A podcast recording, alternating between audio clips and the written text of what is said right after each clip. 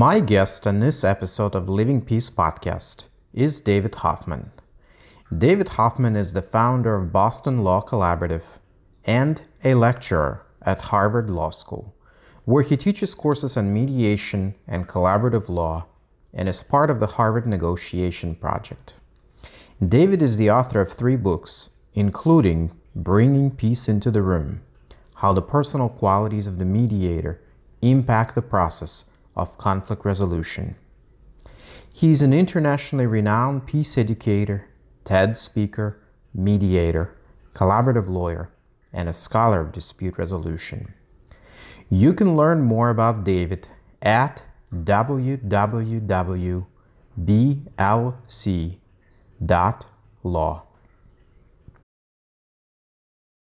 David Hoffman, welcome to Living Peace podcast. Thank you. It's good to be here. Thank you. So, uh, you are, are, probably one of the best uh, known um, peacemakers. You do a lot of teaching and uh, writing about being a peacemaker and also being a lawyer at the same time. Hmm. So, I'm wondering if to start, uh, you could share a little bit with us about how you got here, how, how you became a peacemaker? So I'm a child of the 60s.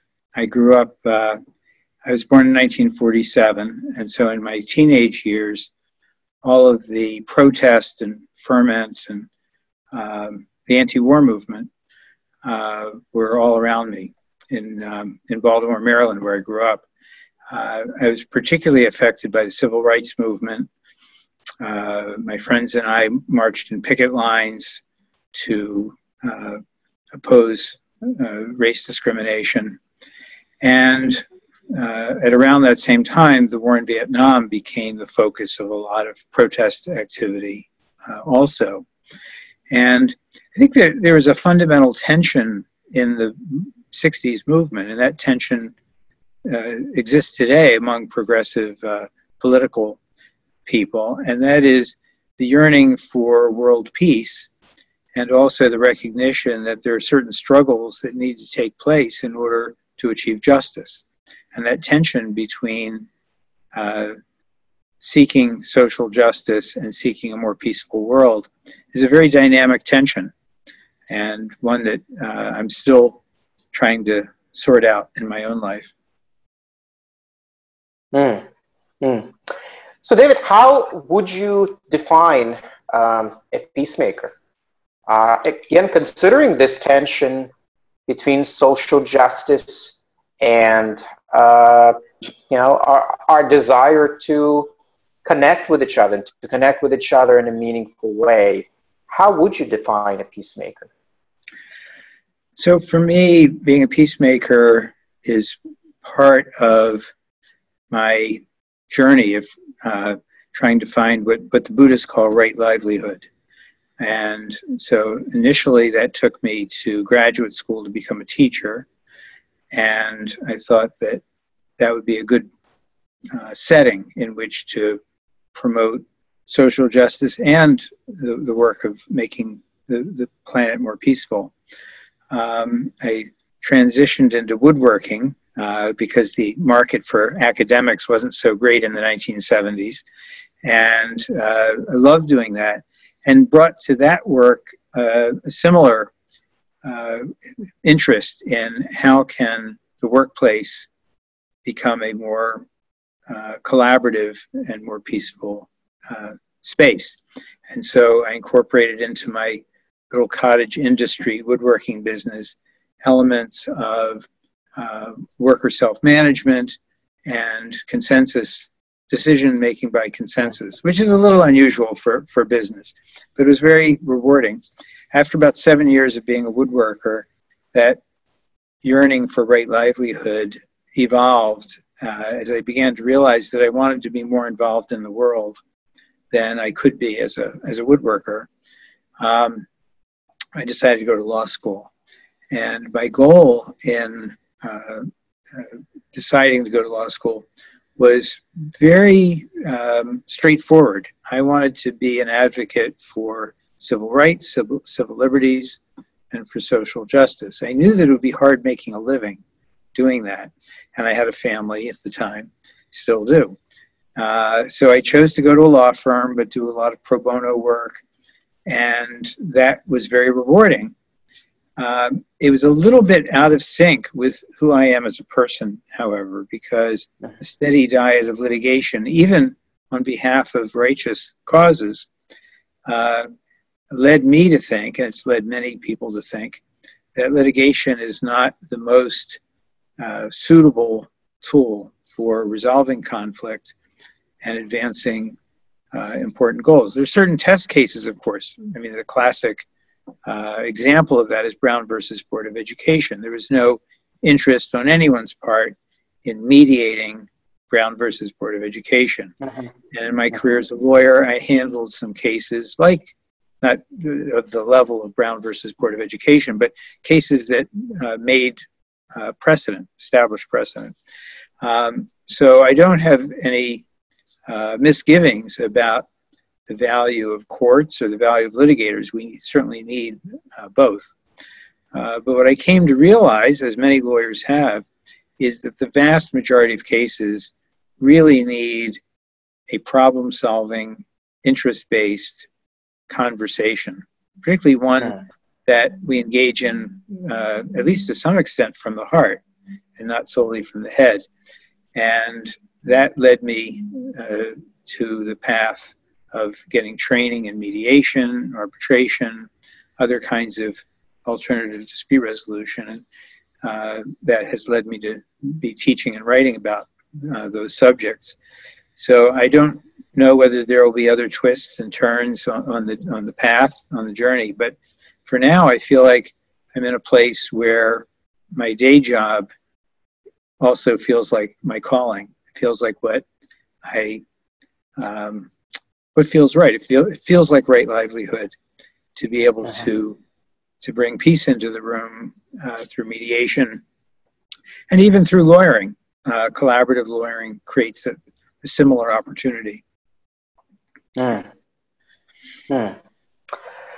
And so, you know, something that I take from from what you said, um, and, and something that I also take from your writing, um, being a peacemaker could have something to do with with uh, the work that we do and how we show up to that work. But it sounds like an important piece of that is also how we are. Um, mm-hmm. So, in other words, uh, some people may find different disciplines more suitable, different careers more suitable, but yet we can show up to woodmaking as peacemakers. Mm-hmm. We can show up to litigation as, as mm-hmm. peacemaking. Um, and really to all areas of life. So, do you have any any thoughts, any additional thoughts on that? That peacemaker is more than what we do; it's more than a career choice. It's how we are. Mm-hmm. So, uh, the the book "Bringing Peace into the Room," which I uh, published with Daniel Bowling, makes a point uh, similar to what you were just saying, which is that uh, well, in the book, we talk about three stages of development uh, for mediators, but I think it applies, as you point out, to other folks as well. One is uh, skills, uh, second is understanding the theory behind what we're doing. And the third is the personal development that enables us, just by the kind of presence that we bring into a room, to influence people in a, in a positive healing uh, direction. And um, I, in saying that, I, I want to be clear about something uh, that may not be obvious, which is that peacemakers aren't all cut from the same cloth. People who, in their work as lawyers, mediators, woodworkers, etc., uh, have a lot of different styles of how to do that. Um, I took a workshop uh, not too long ago uh, with a, a, therapist named Mike Elkin, who's a very uh, accomplished uh, psychotherapist. And his manner is not like, you know, someone who, not like a, a, a Buddhist uh, mm-hmm. monk, let's say. Uh, mm-hmm. he, he, is very direct, and mm-hmm. but love, lovingly direct, and mm-hmm. he is a way of bringing peace into the room uh, with uh, just a, a, a, different kind of style. And uh, I've learned a lot from Mike, and, and really appreciate uh, watching him do what he does. Um, but we all uh, draw from different sources the inspiration that enables us to uh, to to bring peace into the room in, in whatever rooms we we happen to be uh, living and, and, and, working in. Um, I also want to say one other thing about uh, the effort to be a peacemaker. Not only um, are there different styles of how to do it, uh, but there are a number of different dimensions to what's going on as we do it. I think the, one of the biggest uh, dimensions has to do with uh, understanding better the parts of us that are competing for our attention uh, that may be angry or defensive or um, bored or uh, distracted. Uh, we all have these different parts, and, and in order to truly be present for the people we're working with, the task is to uh, be aware of those parts and ask them to step back, uh, create some space, some heart space, so to speak, for a genuine self to self connection with the person or the people we're working with. So there's a lot of self awareness that's uh, part of what we are trying to do. Uh, the other dimension has to do with uh, our awareness of other people's parts and how those parts, whether they're angry parts or depressed parts or um, uh, hyper rational parts, how they can occlude or, or block the uh, kind of heart to heart energy that we try to open up when we're connecting with people. And recognizing that those are parts um, and having compassion that mm-hmm. just like we have uh, those parts so do they um, and then the, the other dimension is the uh, skill with which we can help uh, those parts our own and the other person's parts relax a little bit uh-huh. And um, I wish there were, I mean, there, there are clinical texts for, you know, how psychotherapists can accomplish this. But for people who don't have that kind of psychological training, I think uh, the path has been spiritual awareness as, uh-huh. as, as, as, an avenue. Um, and that's valuable, it's very important. Uh, and it's very helpful if the other person also is on a spiritual path.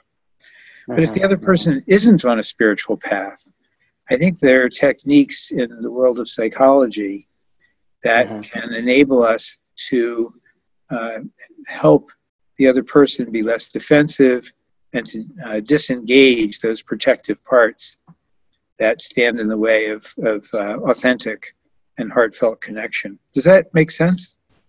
Yes, yes. And, and I think, David, you touched on two things that really, for me personally, have been absolutely key in um, the way I practice mediation as a craft and the way I also show up as a peacemaker. And one thing that you mentioned is space. I find that space is perhaps the most important element of mediation. You know, holding space for ourselves having that and then having that space between our story and us and that allows us to hold space as peacemakers um, and then the second piece um, something that you mentioned and something that you uh, you write you write in, in your book um, really caused me to re-examine the purpose of mediation mm-hmm. Um, and i now i no longer see the purpose of mediation as settlement uh, coming to agreement, or even coming to understanding. Mm-hmm. But for me, the purpose of mediation, peacemaking, has become expansion. Hmm.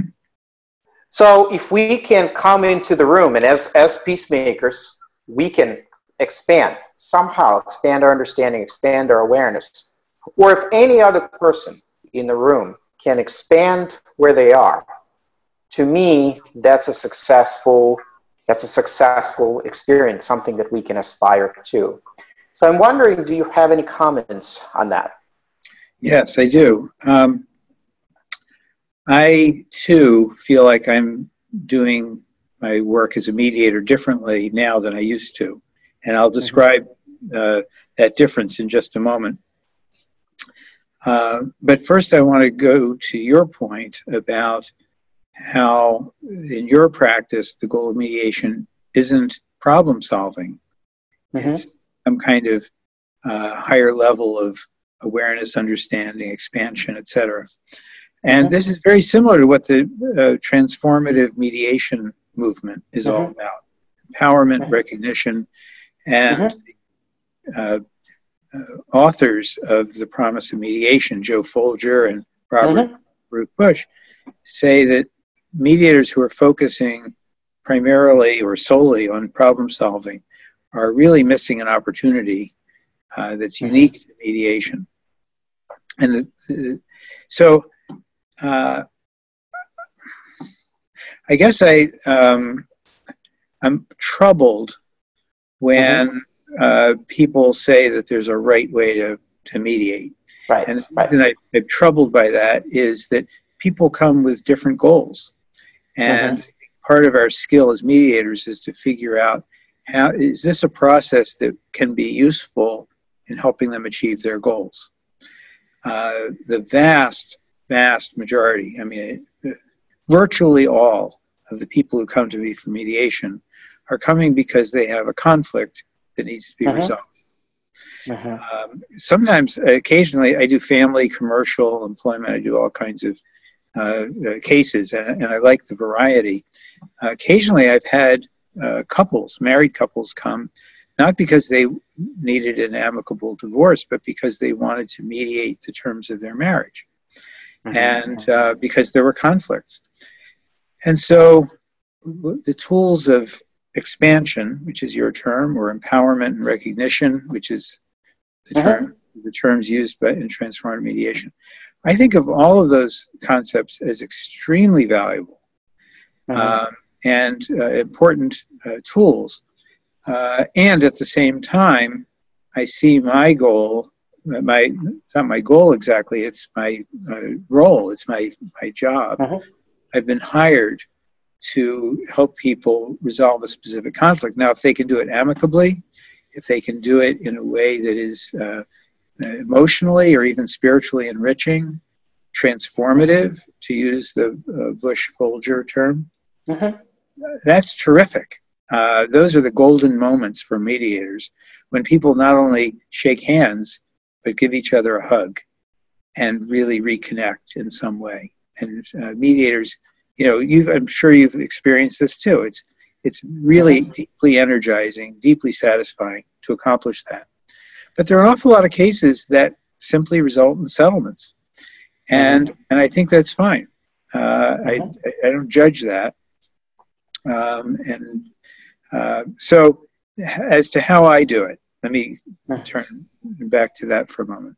So when I was trained as a mediator, uh, I think the role that I internalized was that, um, you know, like in, in, a, in, a, courtroom, you have two advocates and you have a judge and jury, and they're the, the, the mm-hmm. deciders.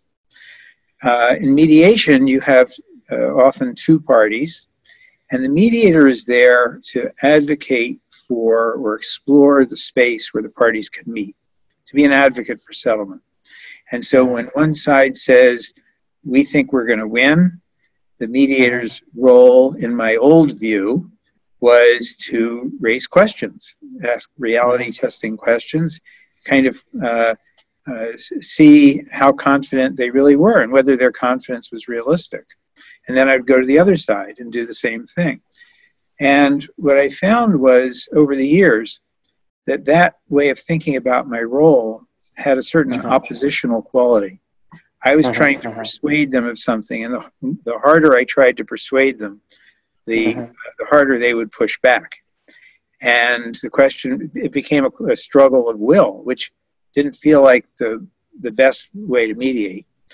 And mm-hmm. So I had this this moment in one of my mediations uh, where the light went on, so to speak, and I saw a different way of doing it. I was sitting with a woman who's a fairly senior uh, manager uh, in, a, in, a, large corporation, and she had been uh, let go. She'd been laid off. The company mm-hmm. said they eliminated her position, and she said, well, what they really did was they just created a new position and hired a man. And so she was asserting sex discrimination. And she had a case which uh, appeared to be uh, quite strong because the company offered a lot of money uh, to settle it. That's usually a pretty good indication uh-huh. that they feel they have some exposure. And uh, we got to the end of the day, and this woman, who was the primary breadwinner in her family and who was very concerned about how the litigation could take a couple of years or more with, with no certainty as to result. Um, we had reached the end of the road and the company had offered $250,000, which for her was you know significant uh, sum, would enable her to make her mortgage payments and keep her family going uh, for, mm-hmm. for quite a while while she looked for her next gig. But I could see her really struggling, really wrestling, uh, because she believed so fervently that she had been discriminated against, mm-hmm. uh, felt unfair. She had an excellent lawyer, and I sat with her lawyer and with her, and we talked. And I said, You know, I think there's a part of you that really wants to go the distance on this because that part of you cares passionately about justice. Mm-hmm. And that part of you is very worried that if you settle this case, you're giving up on an important mm-hmm. cause. And uh, she said, Yes, that's, that's true. And uh, I said, And I sense that there's another part of you that is trying to be very practical about the risks of going to trial and the need to support your family, and is very concerned that fighting the good fight will uh, create problems uh, serious problems uh, for you uh, at home. And, I, and she said, yes, there's you know definitely a part of me that, that is very concerned about that. So I said, you know, I think that all of us have a mediator inside, a, a mm-hmm. wise, calm, centered part of us that can listen to these two parts that are in conflict and help the whole system come to a wise decision uh-huh. about about the path that is uh, makes sense here. And uh, I wonder if you can feel that mediator inside you. Uh-huh. And she said, uh, "Yes." I uh, and I said, I, "I know I need to settle this and move on." And it was that moment of reflection when she sat in silence with her inner mediator, uh-huh. letting that work go on inside, that really uh, uh, both moved me and inspired me. It was uh-huh. moving because I could see that she was making a an empowered decision. She was making a uh-huh. decision where she didn't feel like she was being pushed around by the mediator or her lawyer or anybody else. She really kind of mm-hmm. took it all in, and she was at, at peace with her um, her decision, and so that was really quite touching. For me, what it meant was that I could step out of the role of uh-huh. being an advocate for one path or the other path, but just uh-huh. help illuminate both paths and that felt really wonderful. Uh, it felt more in alignment with my personal, emotional, spiritual uh, values uh, than simply being, in a way, kind of a lawyer advocating for a certain outcome, right? Uh-huh, the outcome uh-huh. of settlement, as opposed to the outcome of you know victory in court. Um, and so I've begun to practice more in that way. Um, And now, Baruch Bush and Joe Folger, you might say, well, that's exactly what we're talking about empowering people. And, and I agree. Uh, I, I see it as a, uh, a very deep kind of empowerment in the sense that people mm-hmm. are getting in touch with their highest and best selves mm-hmm. and uh, acknowledging all their parts the parts that are angry, the parts that are wanting to resolve things. Mm-hmm. mm-hmm. mm-hmm. And David, it sounds when we as mediators are able to hold space for a person in, who, who's going through, allow space for that person uh, to go through that deeply transformative process by whatever name and technique and, and, and way we get there, or how, however we call it. How, what sort of practices can we as mediators, as peacemakers, do to create that space within ourselves to show up in that way? Yeah. I don't know if it's a clear question. Yes, no, it is. So for me, um, there are a number of practices that are important. Um, uh, one is um, uh, psychotherapy, getting a better sense of, uh, uh of who I am, uh, what makes me tick. And I've, have, I've been blessed to have a, a relationship with a wonderful psychotherapist over the years. I, I started seeing her when one of my kids was going through a very hard time, and I was just struggling to maintain yeah. my uh, composure and ability to, you know, not just fall apart with sadness and worry. And this therapist helped me a lot, and I've continued to see her uh, both to explore the dimension within and also as kind of a coach, someone who has a more objective view of some of the things that I, I find myself uh, needing to decide as, as, I manage my, my journey.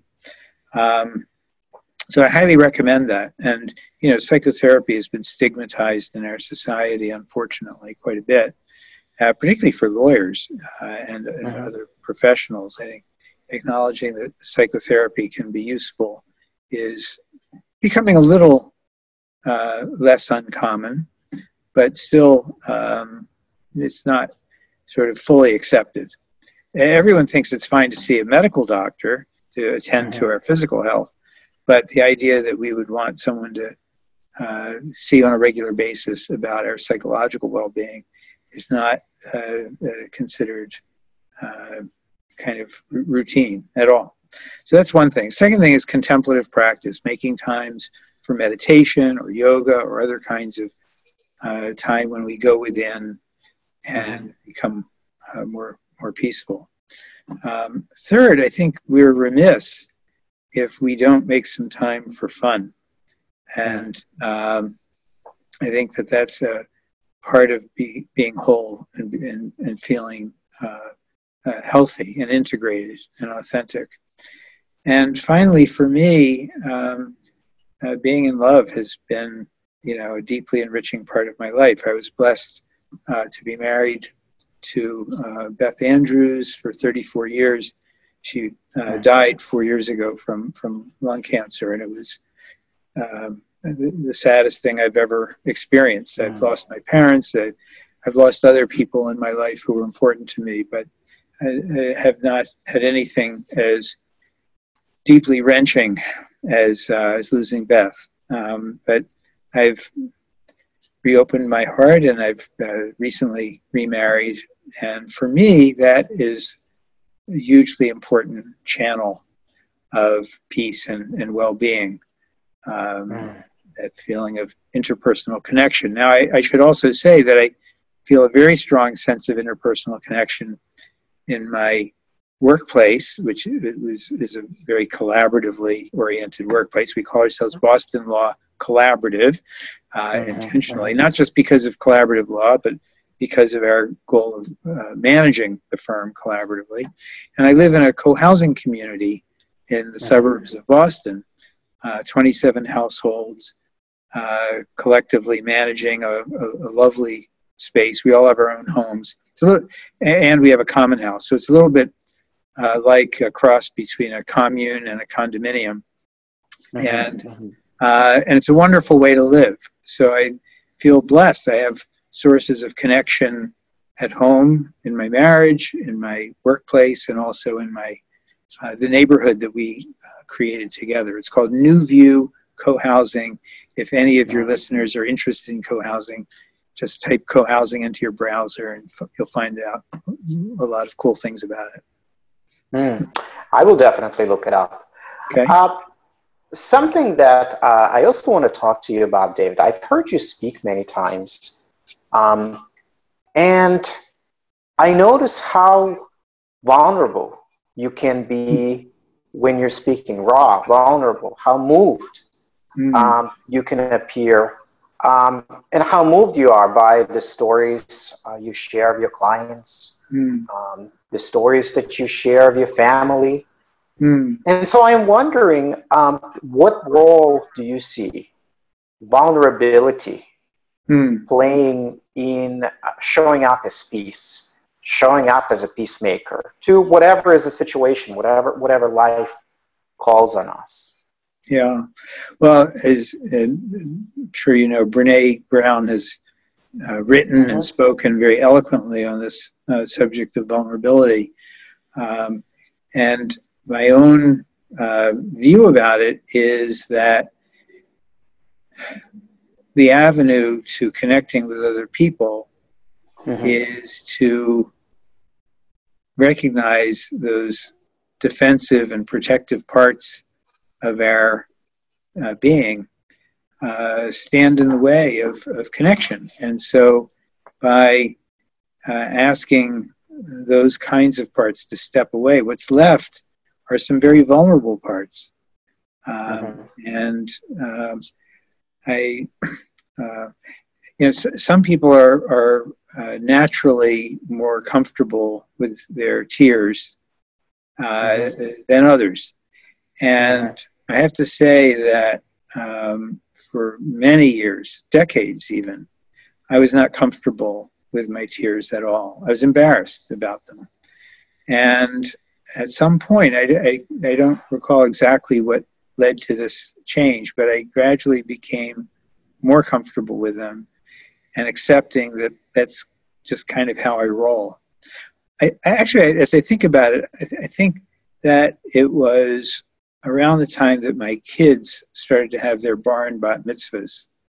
Mm. And um, because as a parent, if you have a child having a bar or bat mitzvah, you the child gives a talk, and uh, usually the parents say something. And oh my gosh, I just fell apart. I just was so tearful. I mean, I managed to say a few things too, but um, the tears were just uh, uh, flowing. I think my then 13 year old kids were probably uh, a little bit mortified by that. Um, but they also know that's kind of how dad is. And um, I read a, a book uh, called Tears, uh, written by a psychologist. And I'm trying to remember um, uh, the psychologist. Anyway, the psychologist uh, wrote a whole book about it and uh, how crying is stigmatized in our society, mm-hmm. along with psychotherapy and some other things. And uh, in this book, the psychologist told the story of a, um, a young doctor in training. I think um, he was a resident, and he was sitting at the bedside of a woman who was dying, and uh, counseling her and, and comforting her. And she was crying, and, and he was crying, and the um, senior physician on that service came in and saw what was going on and was very angry and, and said to the, this uh, uh, resident, said, what the hell is going on here? You know, uh, if, if you want to get, you know, emotional like this, you should go into nursing. And, um, and, you know, which spoke volumes about the way the practice of medicine is uh, conceived of as an orientation where you aren't in empathic, vulnerable connection with your patients. That the hallmark of being a good doctor is that you can look at this patient of yours who's dying and not be moved by mm. her sadness. Mm. And and the same thing is true in law. Uh, mm-hmm. I think the same norm applies. Uh, to quote, think like a lawyer, which is the main curriculum of law school. To think like a lawyer means to look at a situation that might be very sad or even seem unjust, but recognize that we have to apply the law. First year law students are given texts that are full of accident cases in which horrible things have happened to people, and yet their case cannot proceed in court because they missed the statute of limitations by a mm-hmm. day. Well, you know, why should one day matter, you know? But if one day doesn't matter, then what about two or five or ten or a thousand uh, days? You know, uh, and so we have to become desensitized to the injustice that sometimes results from a rigid application of the rule of law. And unfortunately, I think uh, lawyers get trained to view their vulnerability and their emotions as mm-hmm. suspect. Mm-hmm. Um, so for mediators, uh, there's this great saying I heard from a, a, a, woman who was both a mediator and a lawyer. She said that for her, uh, going to law school was an experience in which her uh, left brain uh, circled her right brain and ate it. and, and that what she was trying to accomplish as a mediator was to recover the right brain function that got gobbled up in law school. And I think that's a very apt and amusing uh, uh, way of mm. thinking about it. Mm. And I think what I what I discovered in, even in my own work and, and the courses that I teach, um, when we are able ourselves as peacemakers, as mediators, as lawyers, whatever is the particular role we're playing, when we're ourselves able to connect with what's inside us, whatever are the pieces that we're carrying, and realize that we carry pieces inside us, then we can bring peace. Yeah. Because if we don't have that awareness, um, I think it becomes very, very difficult. And then I've seen, as I'm sure you have, uh, lawyers and others become very uncomfortable when someone displays some sort of emotion uh, and they try to, to caucus and they try to immediately move to another direction and don't really give space um, space to to someone's crying to someone feeling sad to someone feeling very yeah. angry yeah and i think when we encounter people who are very angry um, a number of things happen for me anyway um, one is they are telling a very distorted view of mm-hmm. their situation. And so there's a part of me that is editing what they're saying and trying to discount and say, well, that can't possibly be completely mm-hmm. true the way they're describing mm-hmm. it. So there's a skeptic in me that is uh, kind of filtering what I'm hearing, and, and that's not very helpful. And then there's another part of me that is getting upset with them because the more dug in and angry they get, the more positional they get, the harder it's going to be for me to do my job mm-hmm, mm-hmm. to help the parties uh, reach a resolution. And uh, so those two, the combination of those two reactions uh, mm-hmm. is going to make it very difficult for me to bring forth that the peaceful uh, mm-hmm. part of me. Um, so I have to be aware of those parts and ask them to step back and to ask, to get curious, to get compassionate and curious, and ask myself, why is this person so angry? You know, mm-hmm. what is the vulnerable part of this person that's being protected by these angry gladiators? Mm-hmm. Uh, and what's the fear? What's the sadness? What's the wound um, mm-hmm. that this person is carrying around?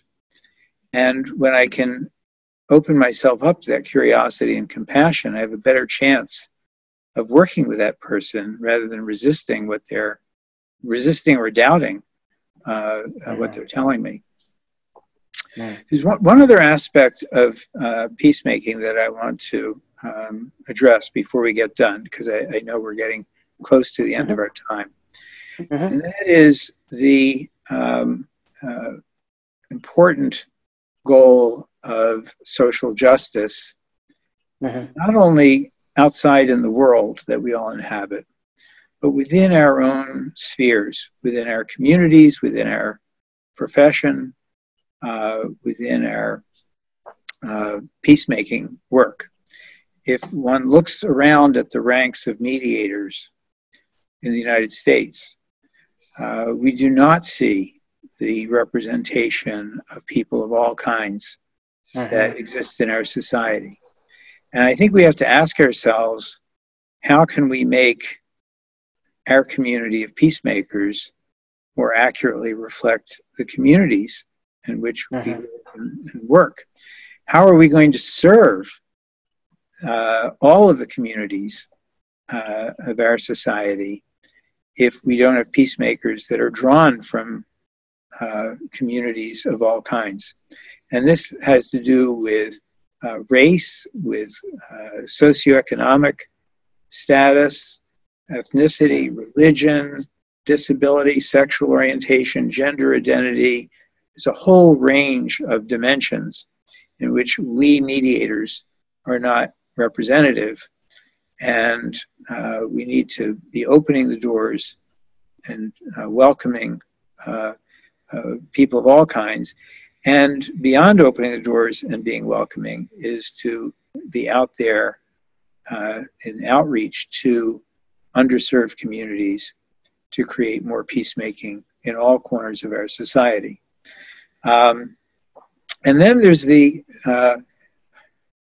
the work that we do for social justice that goes beyond our day job. Uh, right now, as you and I speak, there's an important midterm election that's in the offing. There are struggles over, there was a recent struggle, of course, over the nomination of Brett Kavanaugh to the Supreme Court. Um, these are struggles which bring to the fore many kinds of injustice in our society uh, that need to be rectified. And so uh, I'm reminded of a folk song uh, written by a guy named Charlie King. And the uh, I won't try to sing it for you, uh, but but the lyrics of the uh, the chorus uh, go like this. He said, um, Our life is more than our work, and our work is more than our job. And so while I try to bring the values of peacemaking into my work uh, as a mediator, uh, and uh, which is my job, uh, I try to bring it into my life at home and in my community.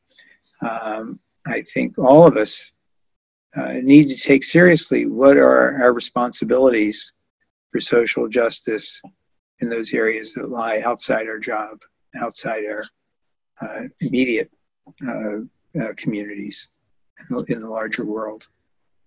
Mm-hmm. But I don't think I can add anything to that. Uh, it seems like that's a perfect, perfect place um, for us for us to pause. Um, certainly a lot to ponder uh, after after our conversation. Uh, David Hoffman, I'm so so grateful for joining us uh, on the Living Peace uh, podcast. Thank you. Thank you. Good to talk with you. So long. Thank you.